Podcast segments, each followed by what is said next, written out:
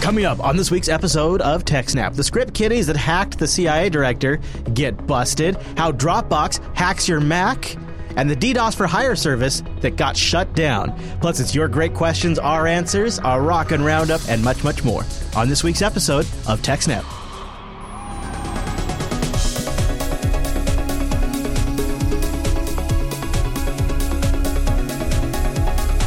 Hi, everyone, and welcome to TechSnap. This is episode 285 of Jupiter Broadcasting's weekly Systems Network and Administration podcast. We stream this episode live on September 15th, 2016. This episode is brought to you by our three fine sponsors DigitalOcean, Ting, and IX Systems. I'll tell you more about those great sponsors as the show goes on. Our live stream and all of the downloads over at jupiterbroadcasting.com are powered by the incredible Scale Engine. You should go check that out. It might just solve your problem. My name is Chris, and joining us every single week is our host, the admin, the tech, and the teacher, Mr. Allan Jude. Hello, Allan. Hello, Chris, everybody. Thanks for watching. Now that is a swag classic. I recognize that shirt. Very nice, representing the the usual BSDs. Very good, very good, sir. So here we are gathered together to uh, celebrate another episode of TechSnap, but also.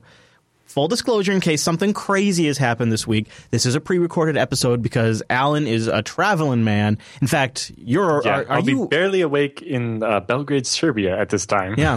So that's that's wow. I can't wait to hear how that goes, Allan. I'm I'm sure I'm sure you'll give us an update when you get back.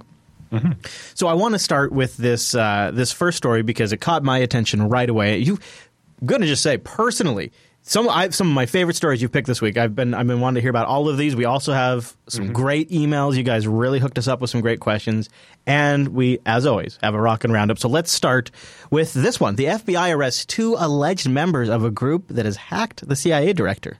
The CIA director. Well, they especially they hacked the CIA director's personal AOL. Oh yeah, I remember this happened to John Brennan. Um, geez, what was that last year?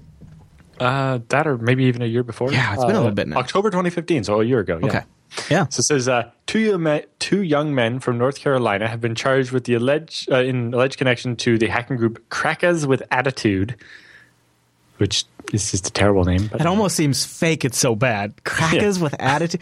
Oh, okay, well, it's a bunch of fine. people that aren't very good at hacking. We'll get to that. in a minute. uh, the group gained notoriety when it hacked into the personal email account of CIA Director John Brennan last year, and in the following weeks, claiming responsibility for hacking the Department of Justice email accounts of several senior officials and other U.S. government Right. systems. This is back before we bl- blamed the Russians for everything. Yeah. Uh, well, in this particular case, they were taking credit for it publicly, which is a great way to get caught. Uh, Andrew Otto Boggs, who is 22, uh, who allegedly used the handle uh, Incursio or Incursio Subter, uh, and Justin Gray Liverman. Both of these names sound very gangster with attitude right? Um, uh, who are suspected uh, to use the moniker default, spelled in leet speak, because that's what people do still, uh, were arrested on Thursday, according to a press release by the U.S. Department's U.S. State Attorney's Office in the Eastern District of Virginia. So CWA, or Crackers with Attitude, first sprung on the hacking scene when they broke into Brennan's AOL account in October of 2015. The group distinguished itself by openly bragging about their exploits and making fun of their victims online. After hacking into Brennan's account, one of the members of the group, known as Cubed, said it was so easy a five year old could do it. After Brennan, the group uh, targeted and hacked the accounts of the Director of National Intelligence, James Clapper, uh, the White House official, and, and, and a bunch of others.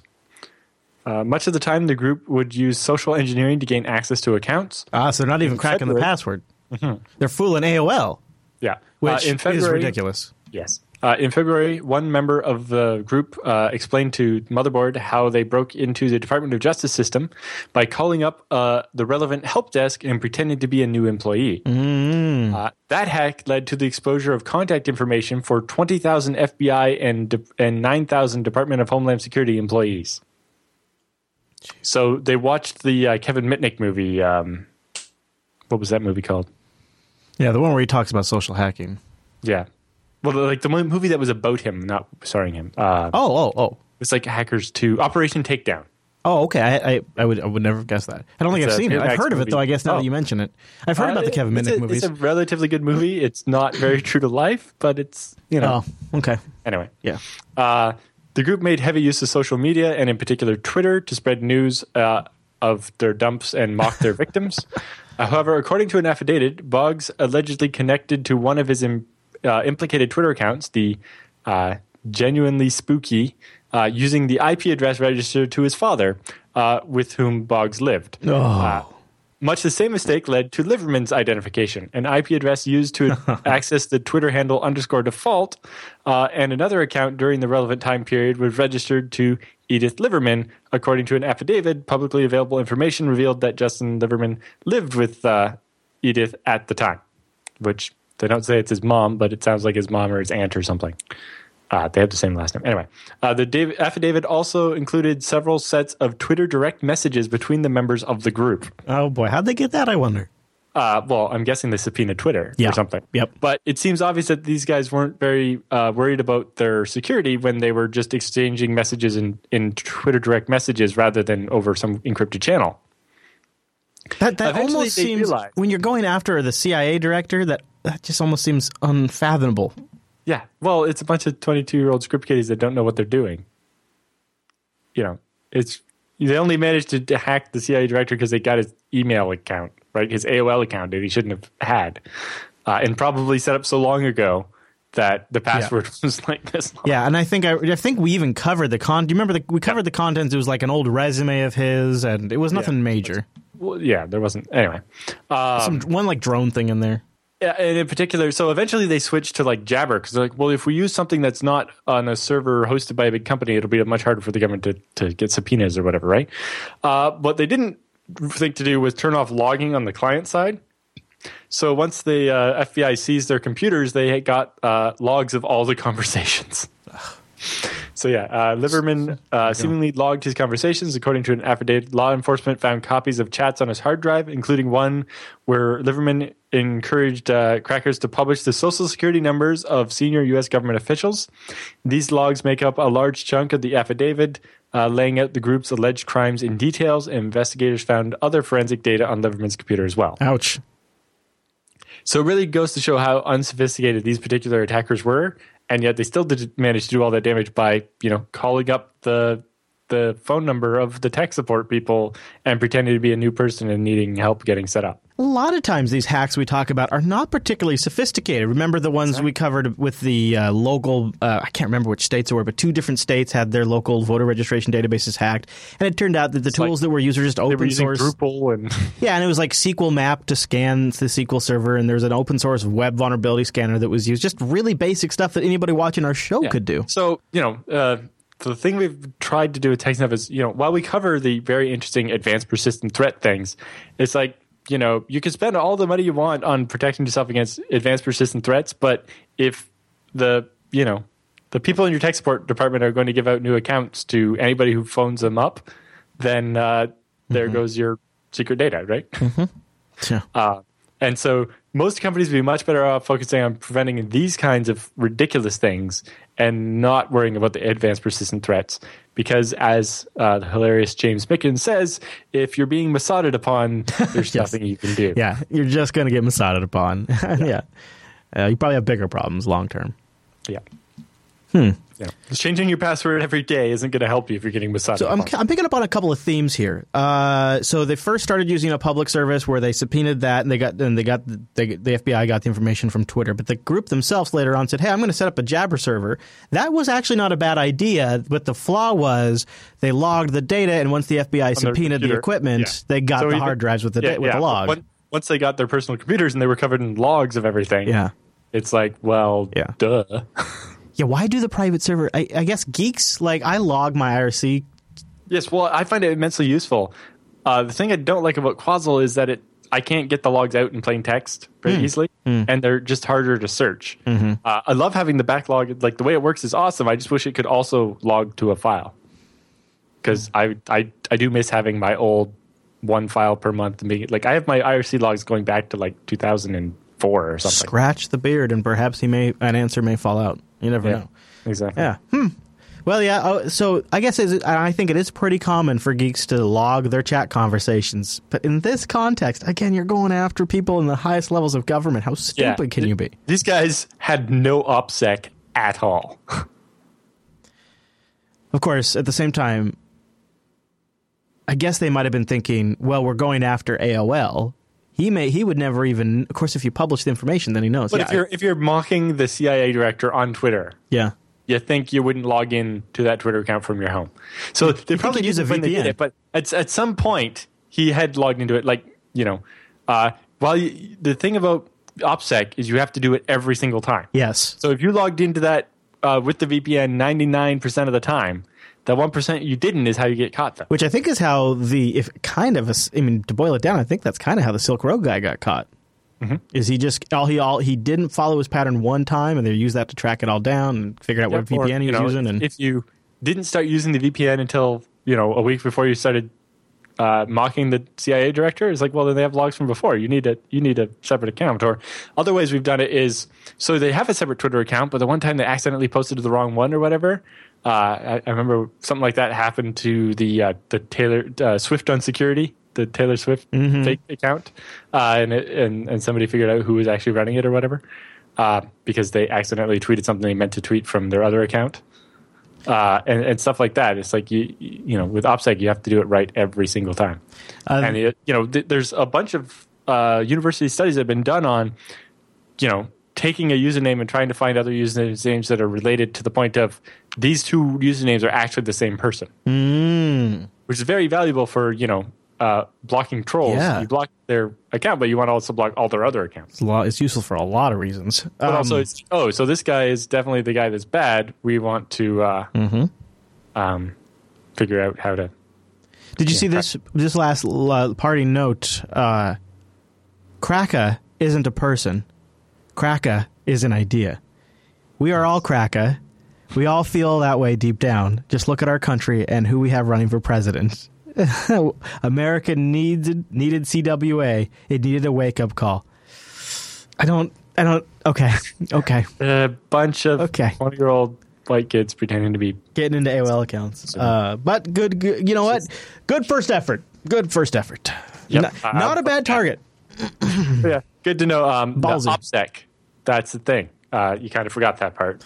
Yeah, yeah. Maybe we shouldn't be advising them because then the CIA is going to blame us. Crackers, they spelled crackers with it with a C. Yeah. Yeah, of course. Of course they did. Of course they did. Then before we get to our next story, I'll tell you about my mobile service provider. Way over two years now, I've been rocking Ting. You can check them out at techsnap.ting.com. Ting is mobile that makes sense. You only pay for what you use. They just take your minutes, your messages, and your megabytes. They add them up. And that's what you pay for. Each line is six dollars. So you can imagine, as a small business, this is a really, really valuable way I can get I can get phones to my staff when I need it. Especially, it's nice to be able to grab those SIM cards, pop them in devices when we have something like Linux Fest coming up. Bring a couple extra phones online for one month. One month, my bill goes up a little bit, but there's no contracts, no early termination fee, so I'm comfortable turning them off at the end of that month. Check them out at techsnap.ting.com. They have two networks to choose from: GSM and CDMA. Now that's also nice because it means there's maybe a device that you already have that you could bring. They have a really nice BYOD page. But I encourage this route because that's how I started with Ting. I brought over an Evo 4G forever ago, brought it onto the Ting network, and tried it out while I had my other phone because I was skeptical that anything this good, or anything, anything this cheap could be that good. I was skeptical. I didn't. No way. No way. Because I did the savings calculator. It turns out like my bill would be like twenty five bucks a month. How could this possibly be? No way. No way. Now my bill turns out with a couple of phones, it's about thirty five bucks a month on average, and the Ting service turned out it was really rock solid. I was able to choose a CDMA network at the time, and then later on, I've moved over to GSM. It's it's really nice to have that flexibility. It, it gives you an entire new group of phones that you can bring with you. And that is really nice because when you go to techsnap.ting.com, they'll just take $25 off your first month of service. They'll give it to you in service credit. So if you've got a if you've got an average Ting line, you'll probably only pay 23 bucks for your first month if you use you know the average amount. And that means you're going to get more than your first month bill paid for. That's awesome. And you can get started at techsnap.ting.com. And while you're there, even if you're not ready to become a Ting customer yet, you can absolutely check out their blog. They just did a great post, put it up today on the new movie streaming services and the ones you also know and love. They've got also some great to- some great posts over there for those of us that will be getting iOS 10.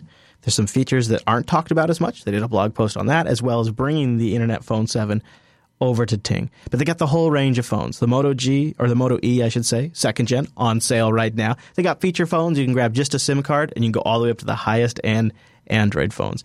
And you can also bring your phone.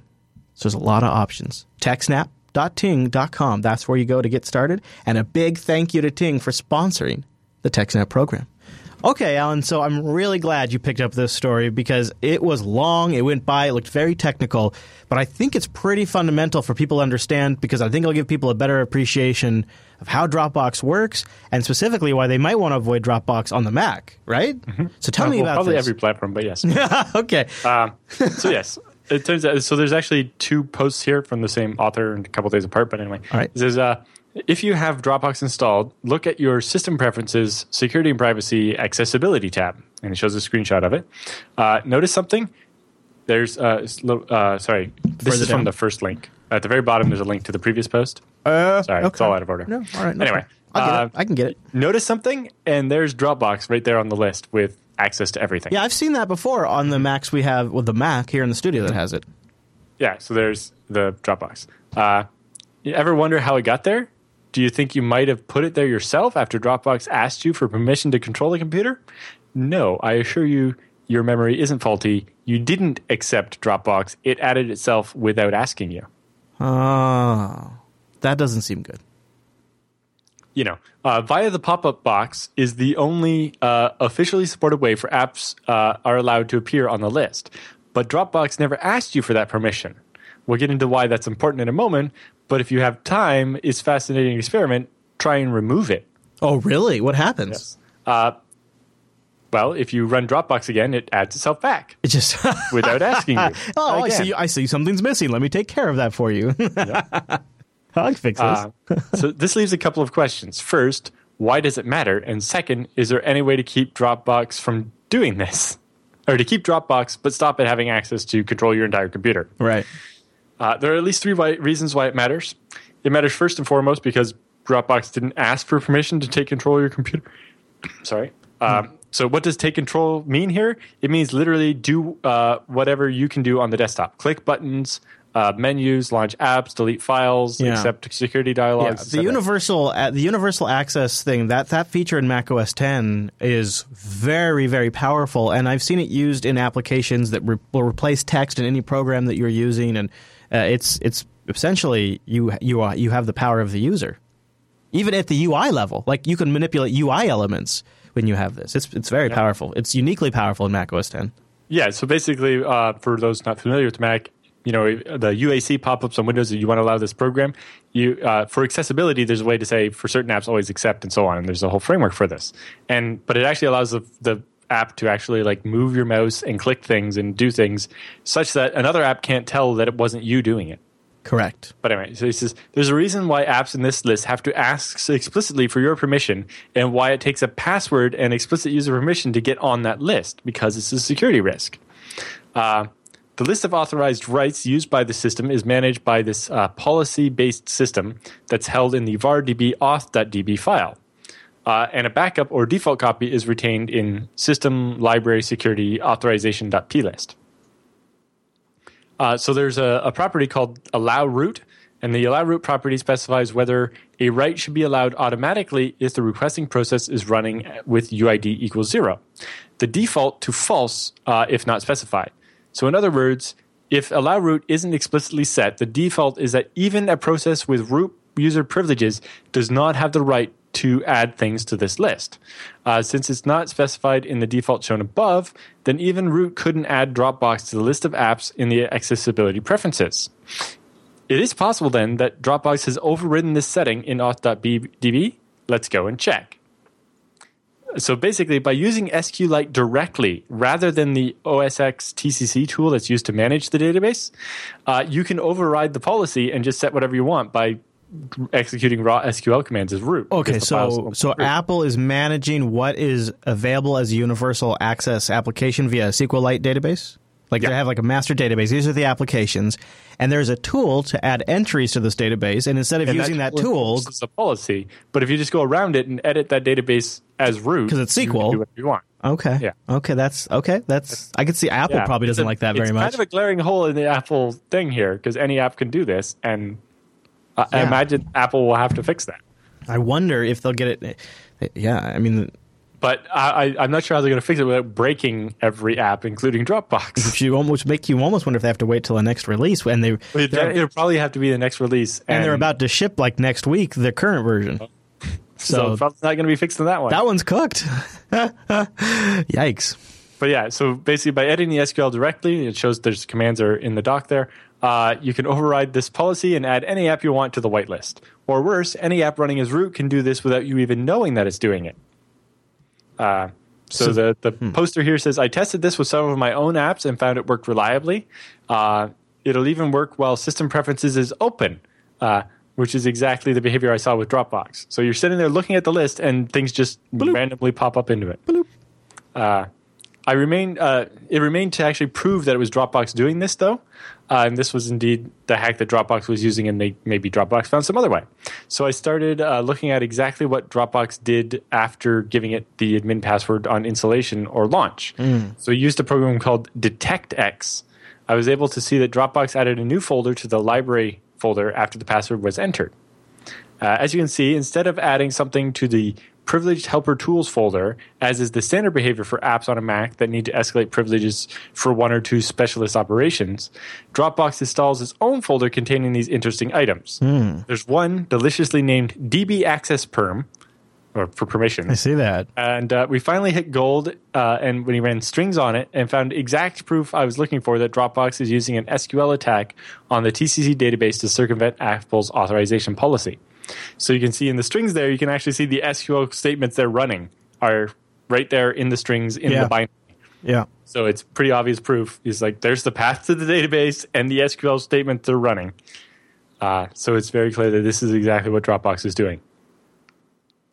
He says, uh, "What I do suspect, essentially, in light of the fact that there's uh, just doesn't seem to be any need for Dropbox to have accessibility permissions, is that it's uh, just there in case they want that access in the future.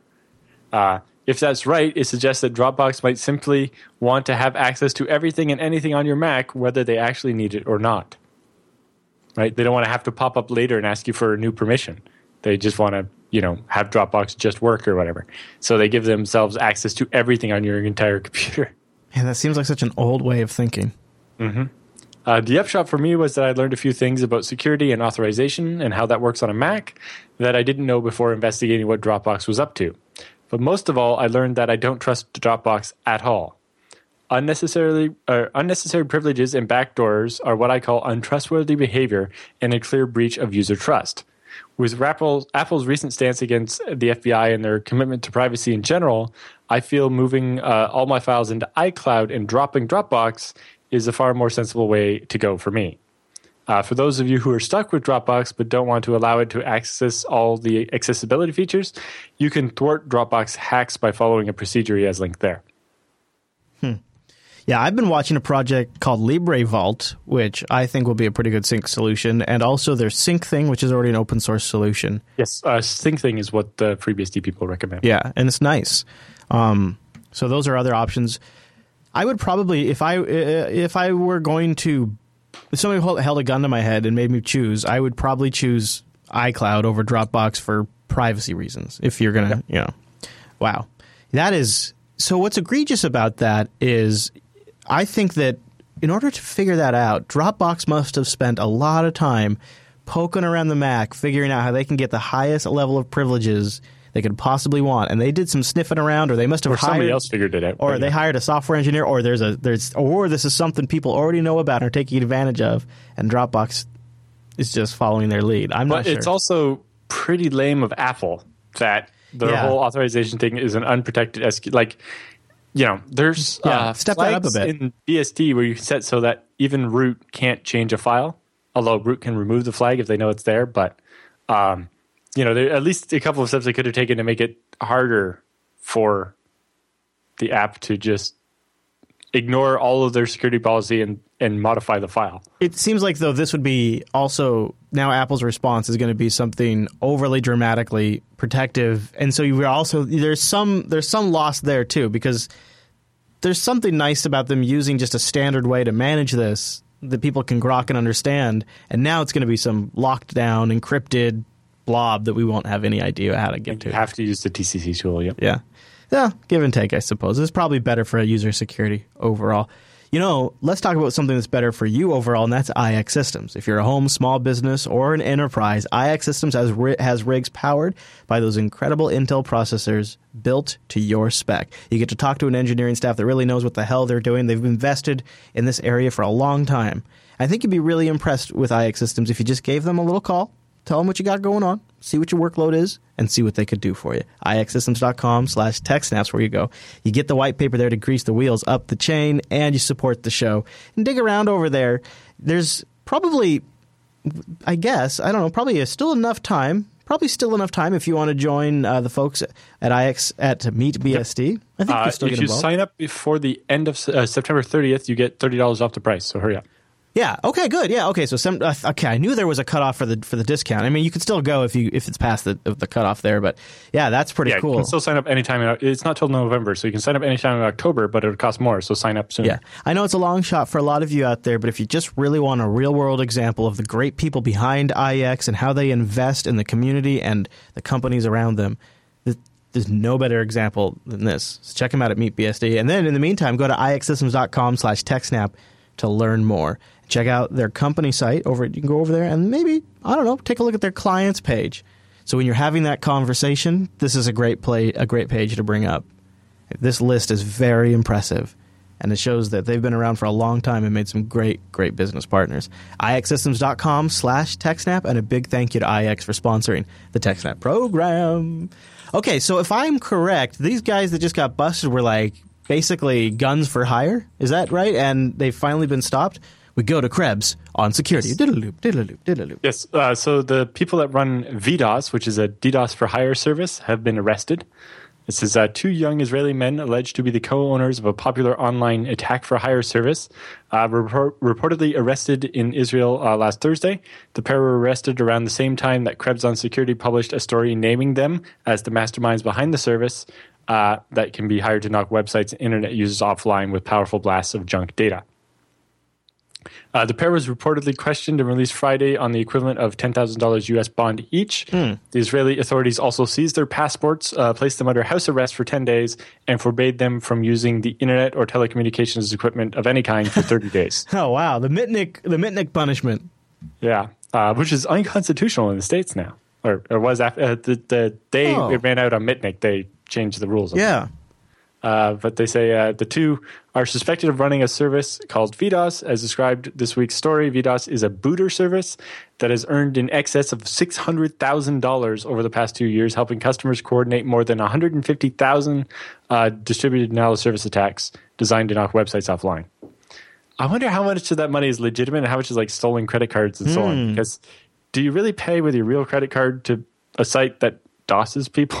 And you, it's probably not all Bitcoin either. That's probably not right. what's happening. Yeah. Yeah. Anyway, uh, the two men's identity was exposed because uh, VDOS's site was massively hacked, spilling secrets about tens of thousands oh. of paying customers and their targets. that database was obtained by Krebs, and he did his research and found the people behind it.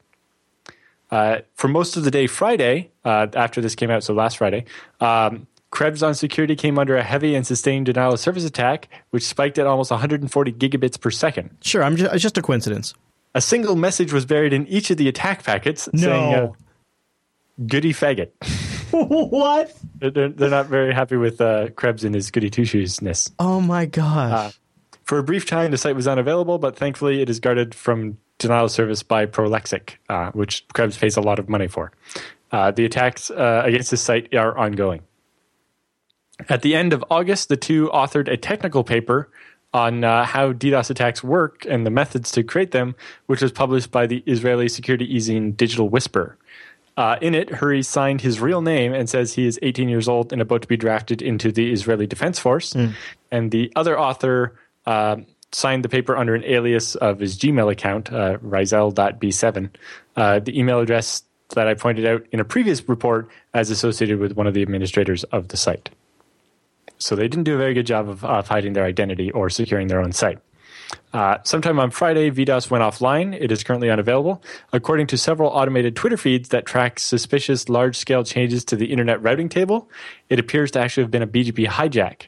uh, sometime in the last 24 hours, VDOS was apparently the victim of, of BGP hijack.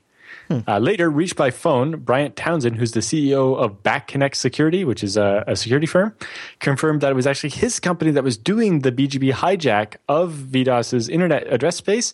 Um, said the company took this as extreme measure in an effort to get out from under a massive attack that was being launched against their network on Thursday. What? Uh, so VDOS was attacking them, and so they hijacked VDOS's IP address range so that they could tell the bots to stop. They basically took the IP addresses of VDOS's uh, site so that when the bots connected to get instructions, they could tell them to stop. Okay. Uh, so that the company received uh, an email directly from VDOS claiming credit for the attack. They say for about six hours, we were seeing attacks of more than 200 gigabits per second hitting us. Uh, what we were doing was for defensive purposes. We were simply trying to get them to stop and to gather as much information as possible about the botnet they were using and reporting that to the proper authorities. Uh, Krebs also has access to a large log file uh, from the VDOS site, which he's posted up uh, for people to download. The file lists the VDOS username uh, that ordered and paid for the attack, the target internet address that they wanted to attack, the method of the attack, so you can see the different t- types of DDoS that they offered, the internet address of the user when they logged in and asked for the attack. Uh, so, you know, what address the user was connecting from when they asked for the attack to happen, uh, the date and time the attack was executed, for how long, and the browser user agent string of the user that requested it. Hmm. So it's interesting to see what browsers people who DDoS people use. well, yeah, I suppose so, huh? Yeah, I'm sure that, many of the IP addresses are VPNs, but uh, there's a bunch of them that are probably dumb enough to not be. What's all the Safari doing in here? Apple Safari, yeah. Apple Safari, and I, Google Chrome. It's, it's, slightly truncated in the image there. I'm wondering if it's uh, actually done from an iPhone. Probably not. That'd be so funny. Probably not. Yeah. Huh. Well, uh, so I guess it's a good thing that uh, Krebs is paying for that extra DDoS protection. Turned out to be uh, a good investment this week for him. And and it's what are the chances he he looked at the pack? Of course, I'm supposed. To, of course, he would look at the packet. Of course, they knew he was going to look at the packet. Uh, that's just super funny that they embedded a message in there. The message itself is not so funny, but that's pretty good. So we'll have a link to the full article in the show notes. Any other thoughts on that, Allan? Uh, no, just uh, interesting to see Krebs uh, getting back at the people that keep DDoSing him. yeah, yeah. Boy, sometimes people just go after him, don't they? It is a thing that he has to put up with. Mm-hmm. Oh, there you go. DigitalOcean.com, next sponsor of the TechSnap program. Go over to DigitalOcean and use our promo code SNAPOcean. That's one word you apply to your account to get a $10 credit. Just a couple of weeks ago, Noah and I were messing around with different WebRTC solutions, and the one we like a lot is Jitsi. But there's a couple of things that don't work unless you host it yourself. And that's when we just immediately knew what our next step was spin up a droplet at DigitalOcean. Within less than 55 seconds, we had a system ready to go. We could log into. We had the entire Nginx and all the uh, the basics stuff you need installed and ready to go. Now, we don't always do this. In fact, Noah prefers to build the entire thing completely from the ground up every single time. I, however, have gotten a little more lazy now that I've deployed a few of these uh, uh, Zamps. Is that what they're? What is it called when it's? Yes. Yeah. Yeah. Okay. Okay. I've I've been deploying a few of those, and it's like I just need to try this for a few hours. I, tr- I, I run it. It's really fantastically set up. I couldn't have done it better myself. There's really good documentation to back it all, and the dashboard really makes this all super straightforward. DigitalOcean.com, just use the promo code SNAPOcean. They have all SSD back storage, including block storage, which you can add up to 16 terabytes as you need it. And I want to emphasize if you're experimenting with something or want to learn, want to train, that hourly pricing is outrageously great. Three cents an hour for a really, really, really nice rig. They also now offer um, high memory droplets. And again, you can run those hourly. It's pretty neat. And something we don't talk about as often anymore because it's just like if you're a DigitalOcean user, you just know about it. But if you're new to DigitalOcean, I love their private networking. It enables droplets to talk with other droplets in the same data center. Traffic sent between the droplets across the private network doesn't count towards your bandwidth transfer. It's very nice for doing like host to host communication, backups, database replication, file storage, things like that. DigitalOcean.com, just use our promo code SNAPOcean. And a big thank you to DigitalOcean for sponsoring the TechSnap program. I'm going to take this minute before we jump into the feedback, and I don't know if I've mentioned it on this show. We launched a new show over at Jupiter Broadcasting called User Error, um, and uh, it hosts. It's hosted by myself, Noah, and Rikai. Rikai made his uh, Jupiter Broadcasting debut in a new show, and the feedback for the first three episodes has just been off the charts great. People are really loving it. The fourth episode's already getting cooked right now. So, in fact, it might be out possibly by the time you hear this episode. So you can find it at error.show or just find error, user error posted at jupiterbroadcasting.com. The RSS feed's out, so that way you can just subscribe and grab the show when we release a new one. But with the news all done, that means it's time for the TechSnap feedback.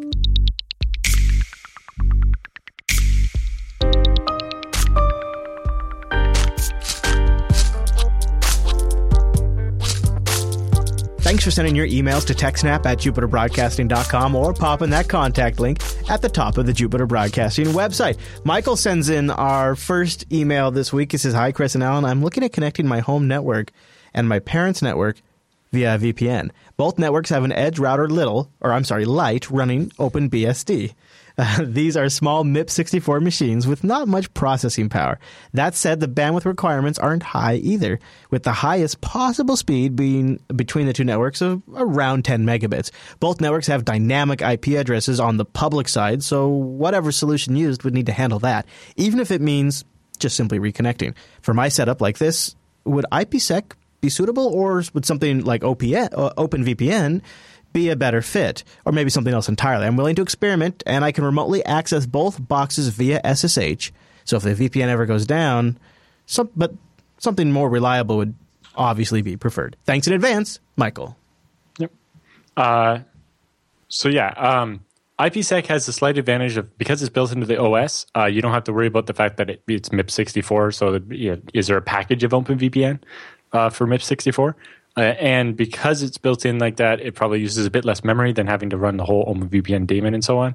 Uh, and um, the crypto might be slightly faster, although, like, you know, uh, every bit of CPU might matter in this case, but like you said, you only have so much bandwidth anyway. So, uh, because it's OpenBSD, uh, IPsec is probably a good bet, although OpenVPN should work just as well as well. Uh, it might, you know, take a little bit more memory and a little bit more CPU horsepower, but probably still small enough that it work fine on the MIPS64 as long as you can actually get a version of a VPN that'll run on the MIPS64. Right, right.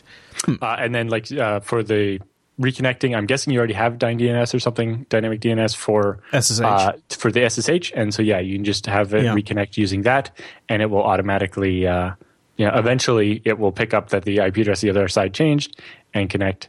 As far as deciding which one, you know, if it's, your parents should call your house or your house should call their house, it really depends uh, which end you expect to change uh, more frequently and so on. Uh, the advantage of having it on your end is that you know if your end is down, uh, you're not usually going to want to VPN into your parents' house anyway yet. Right? um, whereas if their end's down, you have to go there to fix it. Uh, so having their end just call your end might be the easier solution there. Uh, although at the same time, you know, if you're a student and you you know move at the end of every semester and so on, uh, maybe it makes more sense to have the server at your parents' house that's stable. Yeah. Uh, for that definition, the word stable be the the server. Yeah. Scott writes in with our next one about basically a high availability question when it comes to pfSense. Is I just ordered a pair of uh, HA pfSense boxes for my company from the pfSense store. I have used a single pfSense at home, and I've noticed that when I'm doing upgrades, PF Sense will reboot. Uh, will. With a pair of HA pfSenses, is it possible to upgrade one box, let it come up back online, and then upgrade the next box to avoid any downtime? Thanks for the help, Scott. Yeah, that's basically exactly what you should do. Uh, so when you actually configure the uh, pfSenses in high availability, uh, it will engage an extra protocol called uh, pfsync, which will actually sync the state table of all the currently translated NAT sessions and so on, and all the firewall rules, Yeah. over to the second one, so that if it does fail over to the second machine. Uh, it knows about all the currently ongoing sessions, so like even a, an in progress Skype call won't get disconnected. So it's like Whereas if your really up to that- it's like up to date all the time. Are they yeah, it's- constantly it's, constantly up to date. Ah, okay. Yeah. Uh, and uh, that way, and then it uses um, automatic like uh, IP level failover. So basically, Hmm. uh, the two pfSenses are sitting there, and they each send out a ping like every hundred milliseconds. Are you there? Are you there? And Are it- you there? Yeah. Or I'm still here. I'm, I'm still, still here. here. I'm still here. Yeah. And if the other side stops hearing that the other person's there, uh, it promotes itself to the master. And you can do this with, you can even have three pfSenses if you're crazy. And you set it up with different delays. So each one says that, and then they, it elects itself as leader if, if the other one is not uh, answering or not saying, I'm still here, I'm still here anymore. And then it takes over all the traffic. And then you can configure the setting whether you want when the second one comes back up or the first one comes back up do you want it to take back over or do you want to stay on the current one and not fail over until that one goes down. Which can depend if you know if your boxes are matched, then maybe that's fine. But if you have a bigger one and a smaller one for the backup, you probably want to get off the spare tire onto the real tire. Are you on board with the uh, camp of thought that says you should probably have maybe dedicated network cards to do this high availability communication, so that way it's not like a switch thing or something like that? I know a lot of people right, yeah, when uh, they configure with, that. With pfSense, uh, you would basically have your two separate devices both going into the switch, uh, and they would share the one IP address. Uh, usually, when you set this up, they'd actually each have a dedicated management IP address, possibly on a different interface, and then they would share uh, one the IP address that all your machines use as their default gateway. Okay. Uh, by basically both pretending to have the same MAC address. But what about what about for the sync protocol and the heartbeat? Should that be on its separate network? Should that be on a separate NIC? Uh, it can be on the separate management, or it might be not. It really depends how many NICs you have on the pfSense. If you yeah, have the extra okay. NICs, you might as well use them. So if it's not a requirement. Can, it's not a requirement. No. Okay. Uh, and uh, this way you can have uh, it'll automatically fail over and do everything. That'd be um, sweet. For the upgrade, you might even go a little bit further and upgrade one of them and run it for a day mm. and then upgrade the second one. Uh, yeah. although the nice thing is pfSense uses the um, uh, nano style setup where it has two firmware images on the drive, uh, and when you upgrade, you overwrite the older one. So if something does go bad, you can always force it to go back and boot off the previous configuration as well and get back to what it was before the upgrade easily as well. Hmm. and uh, it sounds like their newer versions might actually use that with ZFS as well. uh, but that's not in the currently shipping version. Okay, okay. All right. Good stuff. Mark writes in, and I think he's got some ZFS questions. Hard mm-hmm. ones. Well, hard for him. yeah, uh, he says uh, he's puzzled when moving and copying data in the ZFS world. I hope you understand what I'm trying to ask you here. For starters, I'm asking about the send and receive command. As I understand, you can copy data, e.g., files, from one instance to another. This instance is a pool. Am I correct so far? Uh, not exactly. So uh, in ZFS, you have data sets, which are basically file systems, like you would have created on separate partitions on your drive. Like if you had four partitions, you would create four file systems. Uh, what makes them different is each of those instead of taking up you know whatever you know partition your drive up into four equal sizes or four different sizes with a pool each uh, data set or file system takes up only the space of the data that's in it and they all share the free space in the pool. Uh, so the pool is just uh, so basically there's two different commands in zfs there's zpool which deals with combining a bunch of disks together to give you a bunch of space. And then there's the ZFS commands, which make uh, file systems and volumes on top of that that you then store your files in. So when you're doing send and receive, you're doing it between data sets. Uh, that data sets always live in a pool, but as far as send and receive is concerned, it doesn't matter if it's in the same pool or a different pool or anything like that. And he wants to know too if uh, you can copy files from one pool to another using these commands, yeah, so, or only the well, whole data set you can only copy the whole data set. Uh, if you want to copy files, you can just copy them with copy or SCP or rsync or whatever you want to do. Um, but yeah, you can replicate an entire data set, which includes all the files, all the properties, all the settings, all the times, all the metadata, everything. You um, also know, can't copy individual files with the ZFS command unless mm-hmm. you make a separate data set for each file. So, like uh, if you're doing VMs and you're going to have you know make a separate data set for each VMDK that's going to be many gigabytes, that makes sense. Um, you know, you're not going to create a separate data set for every file in your WordPress install or something, though. Sure, yeah. So Mark also was wondering if you could use uh, ZFS send and receive to copy data from a ZFS quote unquote server to a ZFS quote unquote thumb drive. Yes, uh, it's, it's just data set to data set, so it doesn't matter if you're, you know, if it's a, a single drive with ZFS copies equals two, or if it's a mirror or RAID Z. Uh, basically, what ZFS send does is take the data that's in a file system and serialize it into basically just a a binary stream, uh, and then the ZFS receive command can take that stream and turn it back into a file system. And it's specifically designed to be very compatible, so you can set, ZFS send and receive between any versions of ZFS. Like you can actually do a ZFS send from the very newest V5000 with all the features back to an old like V17 pool if you want to. That's great. Uh, some of the new features if you want to if you want to keep the new features when you're sending and receiving there's extra flags you have to set which then take away some of that compatibility but Uh, so then he asks about uh, doing a send and repeat uh, from two data sets that are on the same pool. Uh, so you still use ZFS send and receive, you just pipe them back to back.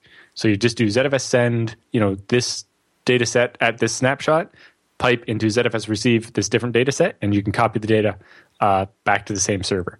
Uh, I've done this on purpose to change settings on a data set. Uh, for example, if it was all not compressed and I wanted to compress it, I could do this and have it compress it as it writes it. Uh huh. Yeah.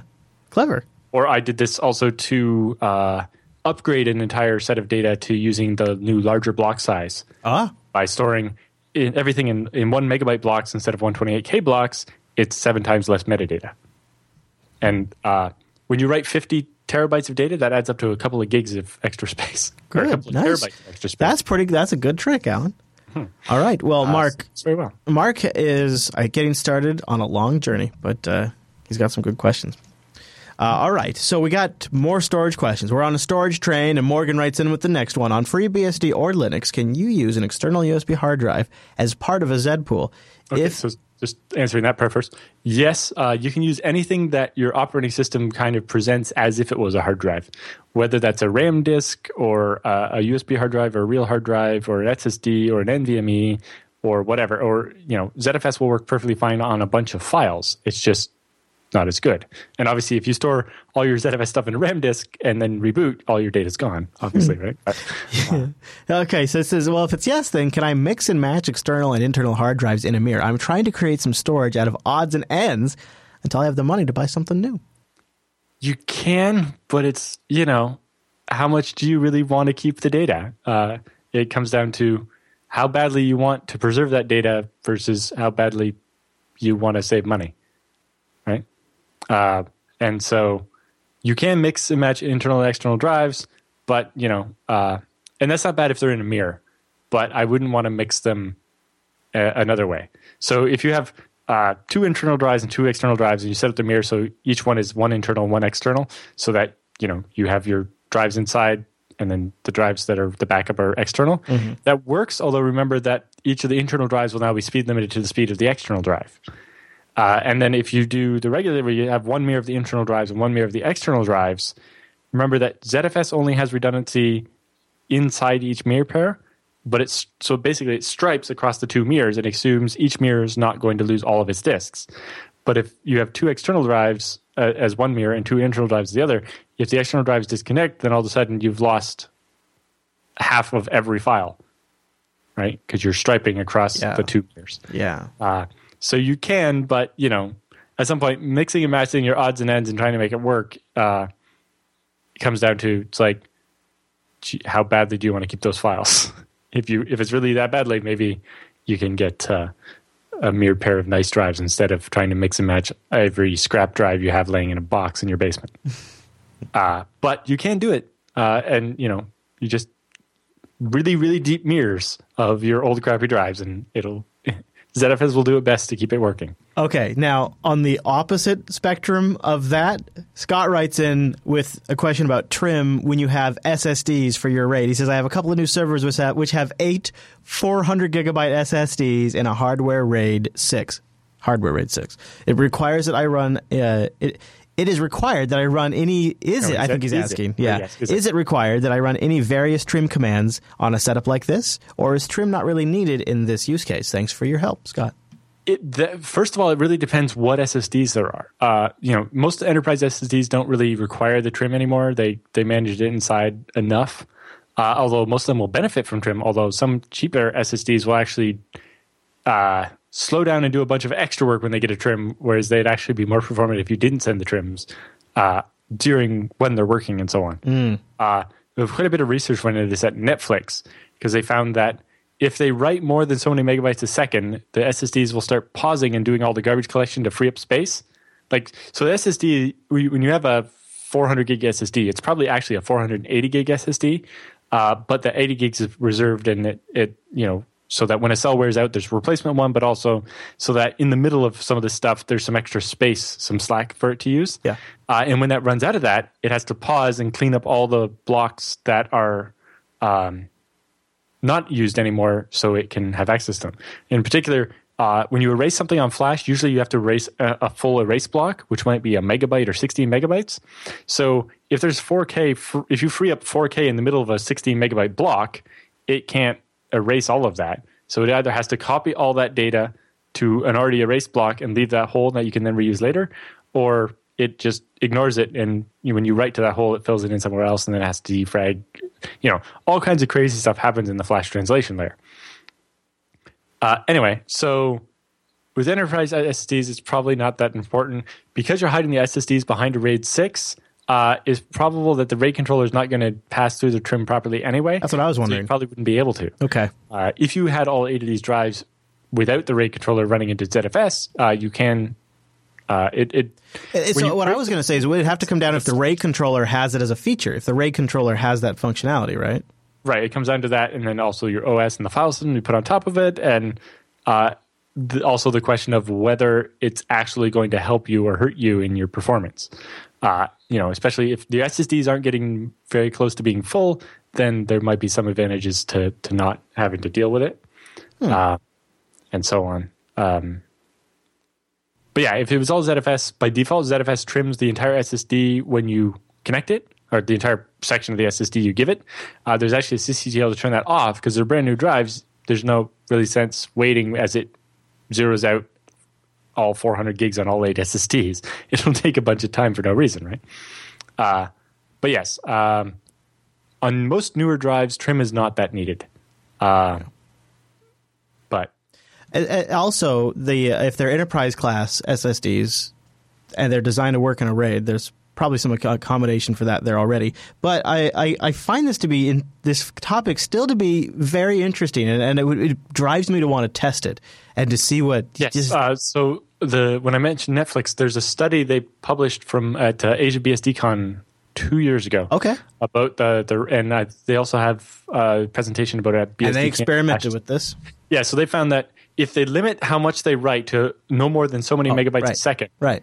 uh, because when it went and did the garbage collection, it would actually kill off the read speed as well. Sure, of course. So uh, for Netflix, it was we need to be able to make sure uh, what rate can we add new videos to the drive without causing people loading videos off the drive to slow down. Uh, and so they they write this uh, they wrote this very advanced uh, throttling system that's now part of FreeBSD to let you control that. That's pretty cool. All right, if you'd like to get your email into the show, please go to Jupiter Broadcasting and click that contact link and then choose TechSnap from the dropdown or email us directly, techsnap at jupiterbroadcasting.com, and we will try to get your questions answered in the upcoming episode next week. All right, with the feedback all done, that means it's time for the TechSnap Roundup.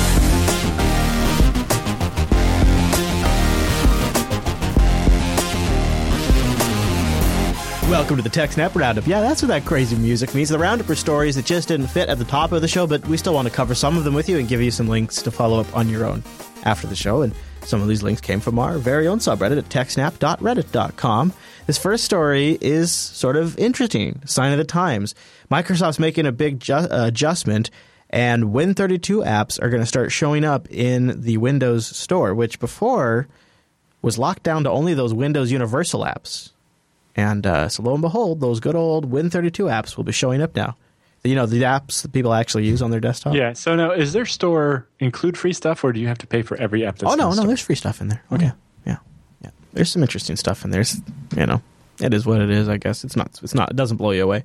Uh, Stanford engineers propose a technology to break the net neutrality deadlock. A technology for this? Tell me. About Yeah. It. So they're proposing some kind of network cookie where the user specifies which traffic they want to be high priority and which traffic isn't. That's interesting, I suppose. But then, what user's not going to be just like, don't traffic shave any of my traffic? Yeah, and how is that even going to be set by the yeah. users? So I don't know that it'll work, but it's interesting that uh, it's trying to find a solution to these problems. It is an interesting way to think about it. So that's something. So this is something else. This laptop is two computers in one thanks to swappable modules. I guess this is kind of this reminds me of an old machine I used to have. Uh, it has a dock. It provides tiny modular computers with 11.6 inch HD display, a full keyboard, a trackpad, a webcam, mic, speaker, battery, etc. So the dock is where the actual magic is at in this thing. Well, well, I think actually the whole laptop is a dock, and then just Yeah. that that module Well, that pulls that's- out yeah. the side is actually the computer. That's probably the better way to put it. Is this is this is like a receptacle where the computer slides in, and it's not it's no slouch for three hundred bucks. You get uh, two gigs of RAM, thirty two gigs of storage, Bluetooth, Wi-Fi, and an Intel Z8 thir- three hundred and fifty uh, Cherry Trail CPU. which is Atom. Yep. Yeah. Uh, now they have you can pop that out and pop in a bigger Yeah. CPU. I guess. Yeah, and other and down the road, other things they say, uh, like uh, potentially like an Android installation, things like that. And uh, it's kind of a neat idea. It reminds me of an old laptop I had where the DVD and the batteries, it might have been CD at the time, all of those bays were all interchangeable, so you could have two batteries or two CD-ROMs and run off Yeah, power. like uh, on my uh, Lenovo T530, the um, CD-ROM's in the Ultra Bay, and I pop, uh, unlock it and pop a thing, and it pops out, and I'm like, well, I don't need a DVD drive, and throw in an SSD or an extra battery or whatever. yeah, that is nice. A look back at Doom, a graphic study. A graphic study. Is this about the new Doom game, or is this about Yes. the So this is uh, the new Doom 2016 game, and it's actually analyzing one individual frame and the amount of technology that goes into actually making it. Oh wow! This frame is one is, is like 16 milliseconds of on screen, but it's digging into how it actually is constructed. Wow, that is fascinating. That is gonna that is gonna be a deep dive that I will go into after the show. That looks Exactly. great. But uh, people might be interested in that. Wasn't it? Was it SwiftKey we covered not so long ago, where the people started having like email addresses get automatically recommended to them? yes, SwiftKey? I think it. Uh, it might have been SwiftKey or something similar to it. Might have been Swipe or whatever. Might have been one Swipe. Of them. And it was uh, yeah, mixing everybody's stuff together, and suddenly you were getting suggestions of other people's phone numbers, email addresses, and uh, naughty words. So here's another take on it. SwiftKey for Android is now powered by what they say is a neural network. Millions of people will soon utilize machine learning without even noticing.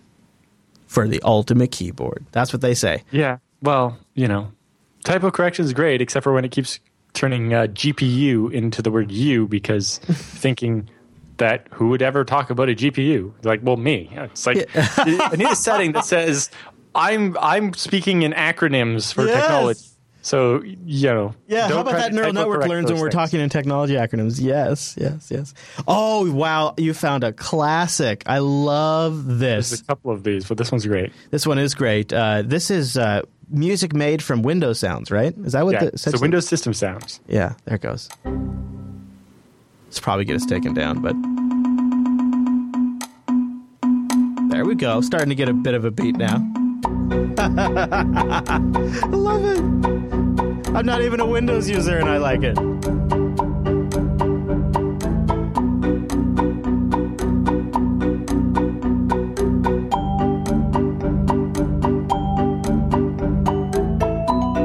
That's pretty cool. That is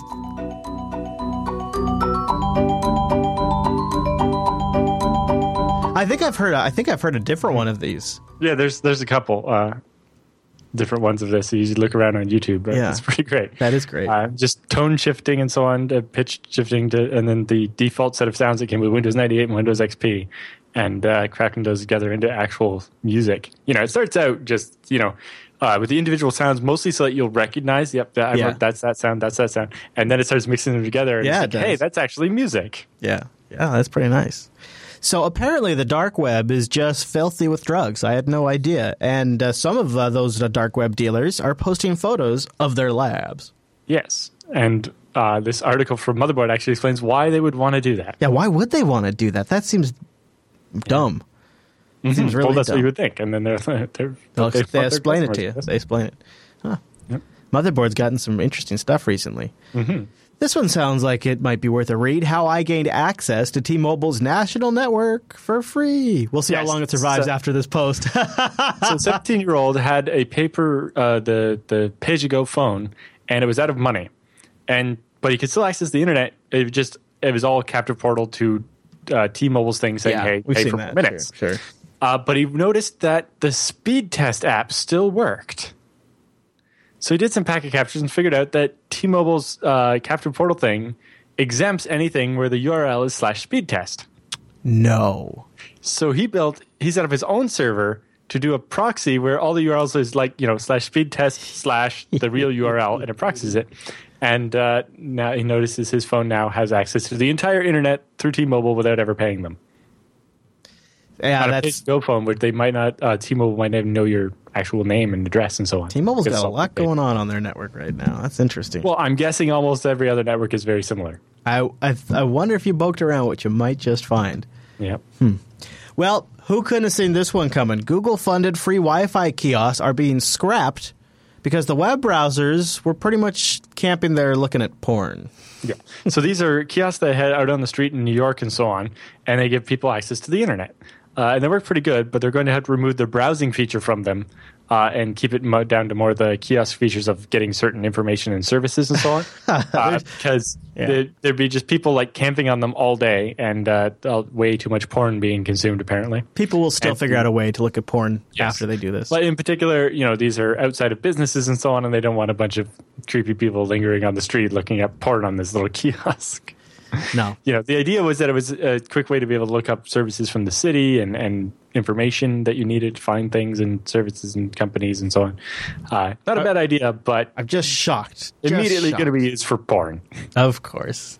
Well, uh, there you go. That brings us on on a rather uh, a rather good one to the end of this roundup. That's a good one to end on right there. If you'd like to submit links to our roundup, techsnap.reddit.com is where you go to submit it. Now we do stream live on Thursdays at 1 p.m. Pacific. Hey, Allan, what's that somewhere else? 4 p.m. Eastern, 2100 UTC. Exactly. 2000 UTC. And if uh, if you've forgotten, you can always check jupiterbroadcasting.com slash calendar, or better yet, just subscribe to the RSS feed and get it automatically when we release an episode, and you don't have to worry about any of that shenanigans. But a, a special shout out to our live stream who did join us for a double recording session today. They are awesome, and you can always be part of it at jblive.tv. Okay, that brings us to the end of this week's episode of TechSnap, and we'll see you right back here next week.